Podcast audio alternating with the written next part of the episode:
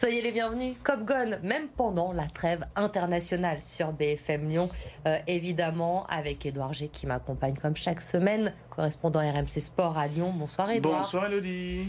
Gislain Anselmini également avec nous, entraîneur de Neuville, ancien joueur de l'Olympique lyonnais. Bonsoir Gislain. Bonsoir Elodie. Et un petit retardataire, on l'attend, il va pas tarder à arriver. Fred Guerra, agent de joueur, sera avec nous aussi pour évoquer l'actu de l'OL pendant cette trêve internationale. C'est l'occasion évidemment pour nous de faire le bilan après 12 euh, journées, plus d'un tiers du championnat déjà disputé. L'OL, on le rappelle, est dernier. Une victoire, quatre matchs nuls, six défaites, un match en retard contre l'OM a joué le 6 décembre. Nous sommes derniers avec 7 points à 4 points du barragiste et à 5 points seulement de Montpellier euh, qui est 12e. Euh, Comme quoi tout est assez serré encore dans ce championnat. Les supporters ont affiché l'objectif maintien sur des banderoles il y a quelques semaines. Messieurs, question toute simple ce soir. Ce maintien, on y croit Oui ou non? Non.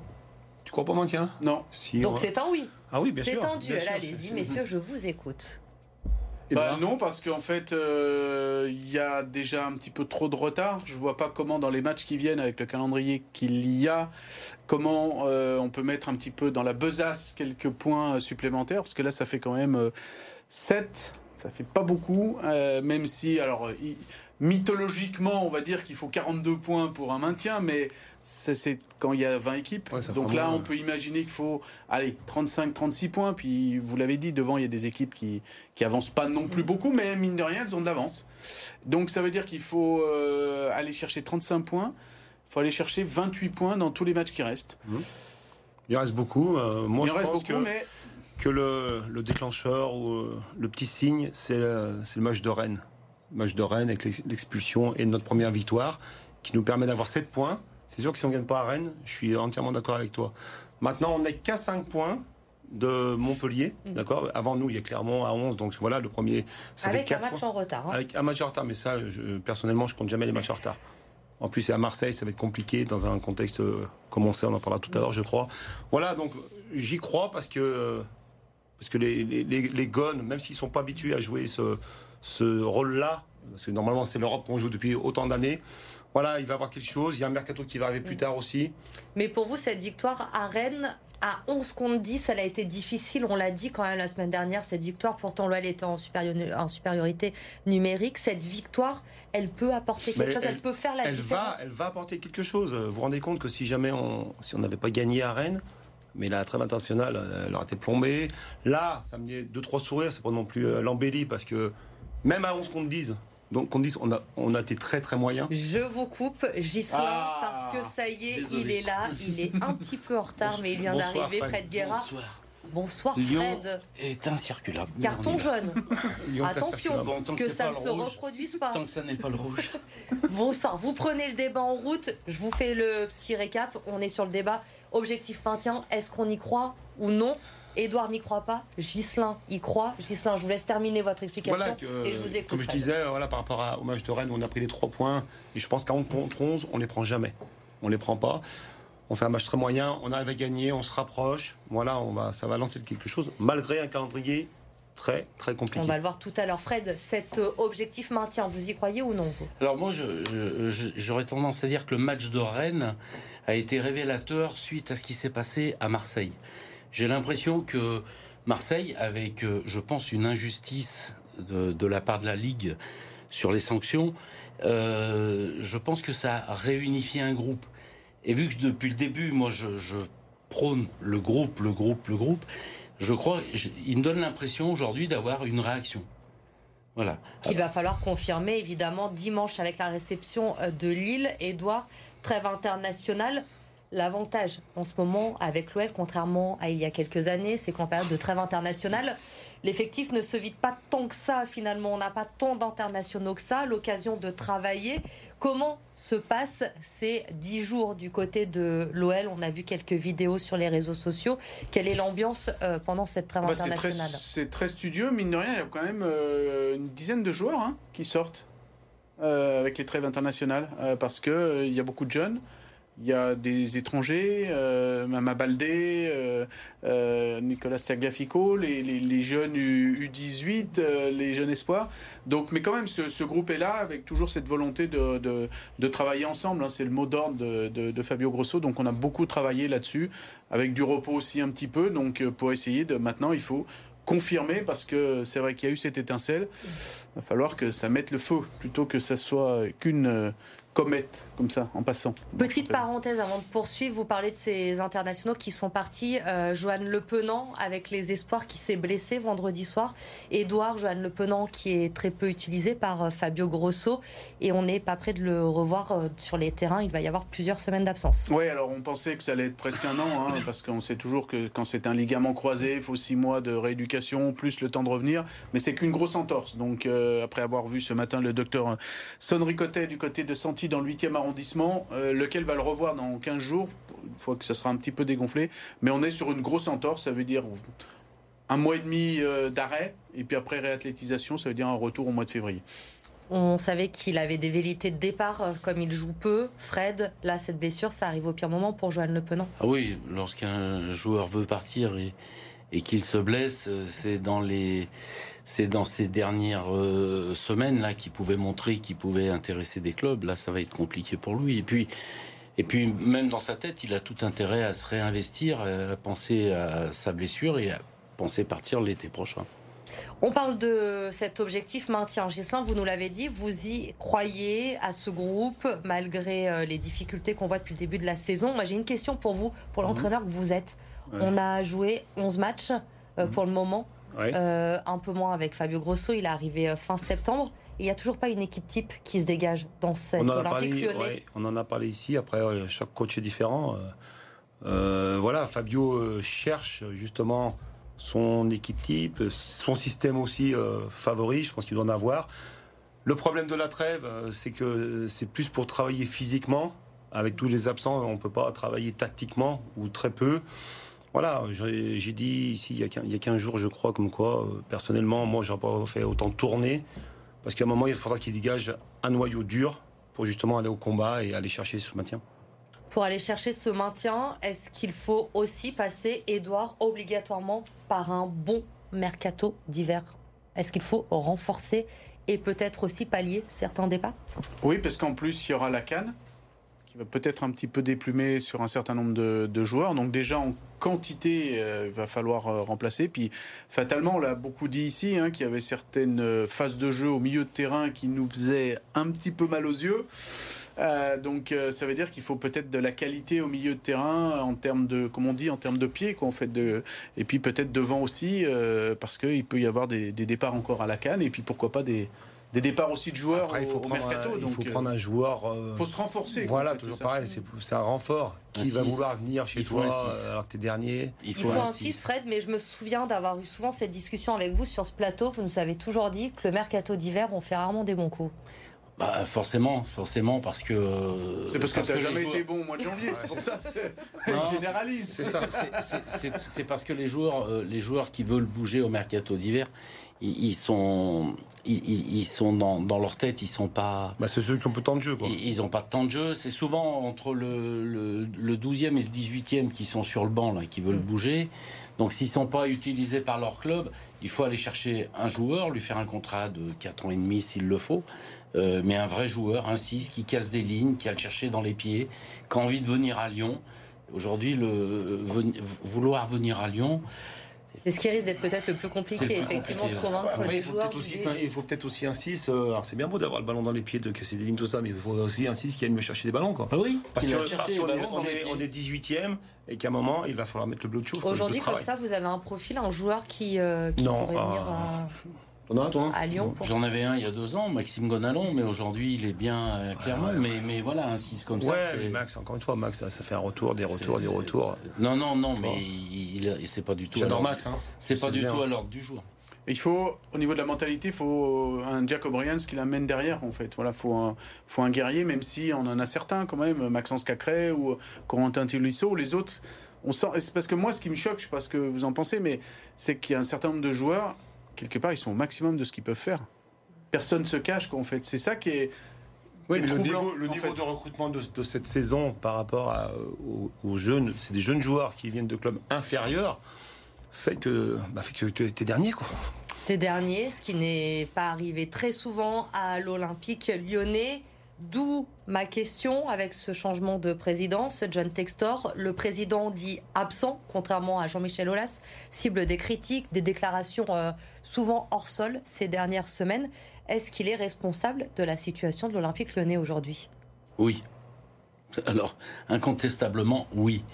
La faute revient toujours aux dirigeants. C'est une évidence. Si euh, quelqu'un ne donne pas euh, un cap, une boussole, euh, un sens où aller, s'il ne montre pas une envie, on, l'a vu avec Jean-Michel Wallace pendant toutes ces années, il est arrivé à, monter, à monter ce club tout en haut de l'affiche nationale et internationale. Obligatoirement, la faute revient à, Jean-Michel Aulas savait, mettre la pression à tout le monde. Jean-Michel Aulas, justement, qui euh, a tweeté euh, parmi ses nombreux tweets, c'était euh, le week-end dernier après le match contre Rennes, où il répondait à un tweet concernant les difficultés sportives de l'OL. Il expliquait, Edouard, que ces difficultés, elles étaient liées au Covid, mais aussi au décès de Gérard Houlier en 2020. Je n'ai jamais réussi à le remplacer. C'est ce qu'a dit Jean-Michel Aulas. Oui, on l'a souvent dit ici, hein, et Fred euh, aussi, Gislain. Euh, c'est quand même, c'est quand même quelqu'un qui connaissait le monde du foot, il sentait les choses, il avait euh, de l'aura, de l'entre-gens, il savait à quelle porte frapper, et puis surtout quand il parlait, il avait un charisme voilà, c'est quelqu'un qui, moi, quand il est arrivé à Lyon en tant qu'entraîneur, qui m'a marqué dans son relationnel avec les joueurs, euh, avec les journalistes. Euh, comme le disait souvent Sidney Gouvou, il, motivait tout le monde, limite les journalistes aussi en conférence de presse, mais, jusqu'à la, personne quelque part qui faisait le ménage dans le, dans, le vestiaire. Et en fait, il faut savoir que c'est quelqu'un qui, qui répétait ses causeries dans, dans, sa chambre avant. de tous les échos, c'est les meilleures causeries qu'un coach ait pu tenir il y avait tout ça, et puis il y a l'aspect aussi euh, contact. Il avait les 06 qui vont bien, il connaissait euh, et, il conseillait parce que Jean-Michel Aulas, euh, il connaît un petit peu le foot, bien évidemment, il est là, mais il n'a pas joué, il n'a pas connu un certain nombre de choses. Donc un petit peu comme Bernard Lacombe, il était l'œil, il sentait les choses et il pouvait guider puis calmer sur certaines certaines choses. Il a tenté de faire venir Juninho, le héros du pays, ça n'a pas fonctionné. Là, Gislain, on parle d'un éventuel retour de, Johnny en rôle de conseiller, justement. Euh, les discussions seraient en cours avec euh, John Textor. Vous en pensez quoi de ce retour de Johnny? Ah, Johnny, euh, comme vous l'avez dit, c'est une légende. C'est une légende. il est venu. Ça n'a pas fonctionné. Pour différentes raisons. Maintenant, un retour, oui. Mais vraiment, dans quel rôle? Il y a un seul rôle, qui soit conseiller directeur sportif, euh, sur le recrutement, je sais pas, mais pas plusieurs casquettes. C'est le flou encore, hein, je crois, Edouard. Euh, Totalement le flou, ce, serait. Euh, alors, pour l'instant, il est encore en réflexion, donc. ça fait quand même une dizaine de jours qu'il est en réflexion. réfléchir. Ouais, parce qu'en fait, ce serait un rôle où il resterait à Rio, ah conseiller au niveau d'Eagle Football. donc, à Botafogo, Botafogo en étant je reviens sur ce que j'ai dit. C'est pas, pas une bonne idée.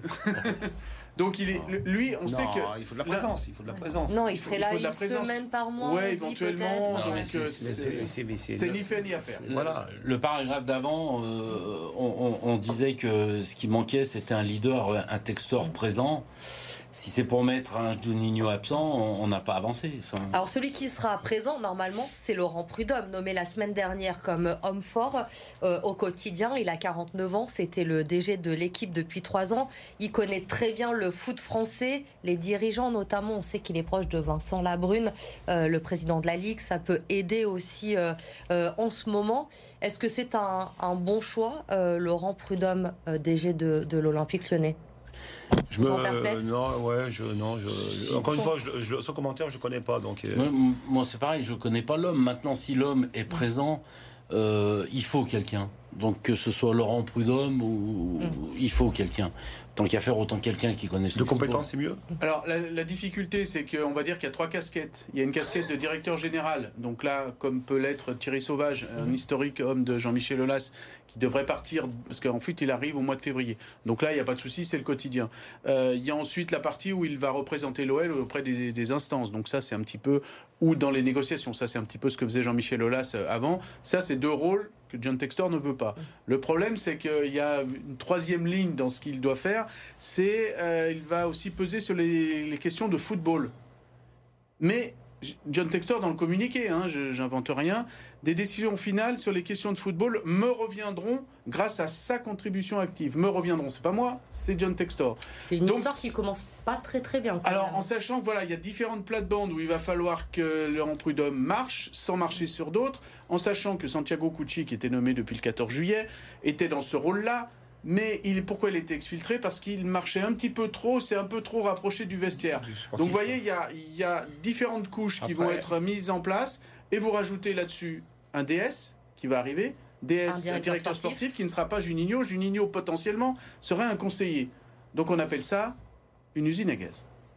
Et dans tout ça, plus anecdotique, mais quand même, Tony Parker qui rôde toujours un petit peu. Il l'a dit, John Textor m'a appelé. Si je peux aider, je veux bien aider, même s'il l'a dit euh, chez nos confrères de BFM Business, on va l'écouter euh, la semaine dernière, qu'il ne sera pas président de l'Olympique lyonnais. Tony Parker.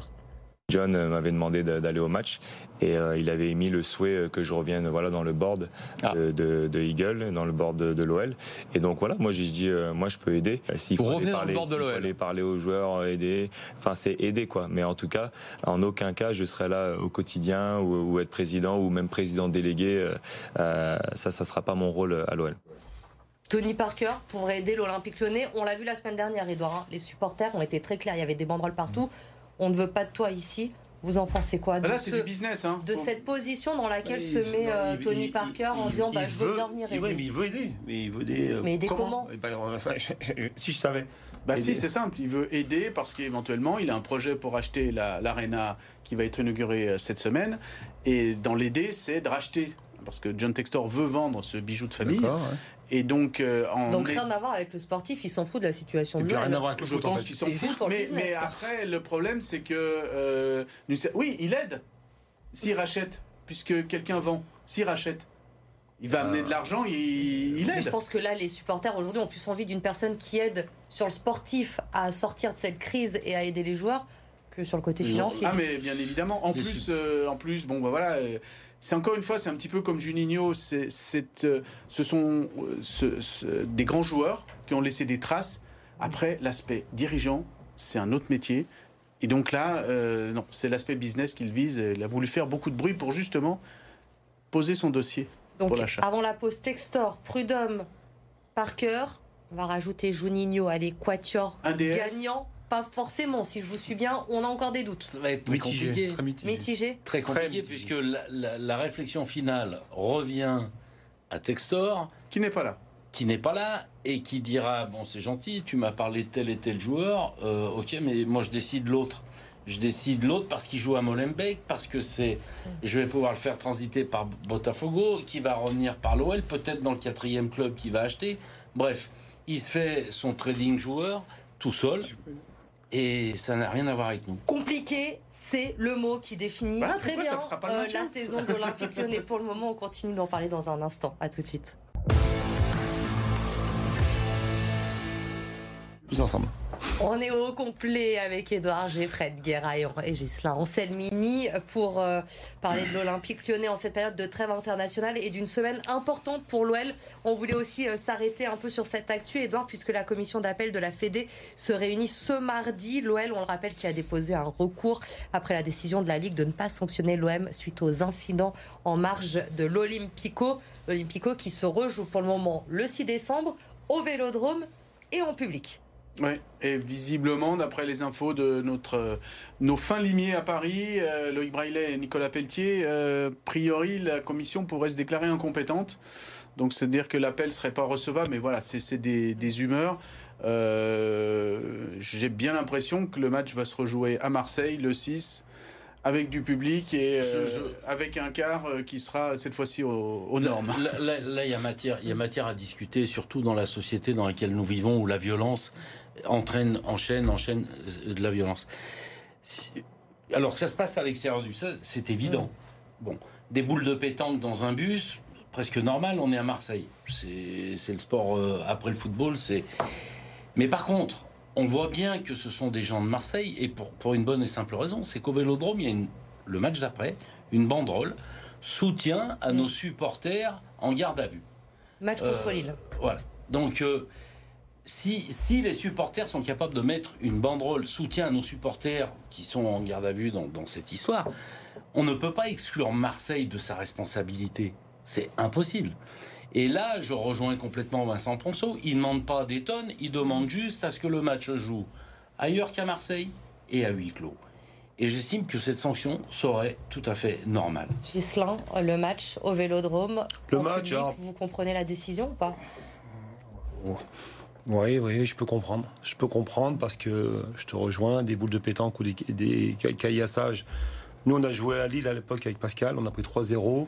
On prend 3-0 dans la mouille, on sort du stade, on s'est fait péter les vitres. Donc ça fait, euh, c'est toujours existé. Maintenant, rejouer le match, oui. À Marseille, oui. Voilà, sans public, je pense que ça aurait été mieux. Voilà. Mais par contre, je serais pour jouer à huis clos à Marseille, moi. Voilà, c'est mon avis maintenant. Bah, c'est la lettre de la préfète et des autorités qui, on en a parlé la semaine dernière, qui met le feu hein, quelque part aux, poudres sur ce, re- ce retour parce que quelque part entre les lignes, ça veut dire que l'OL au match au match aller, au premier match n'a pas pris assez de de, de, de, euh, De précaution. de précaution pour y aller. Il faudrait le, le car était pourtant avec des, euh, des, des, vitres, des vitres blindées. Il faudrait un film anti-blast. Il fallait un certain nombre de, de choses. Enfin, il fallait peut-être aussi juste plus de protection Voilà. autour du stade. Et- Mais et- ça, l'Olympique Lyonnais n'y est pour rien. C'est les effectifs Exactement. des forces de l'ordre qui ont été voilà. déployés. Pour, pour moi, ça ne sont que des mots. Parce que dans tout, il y a des cahiers des charges.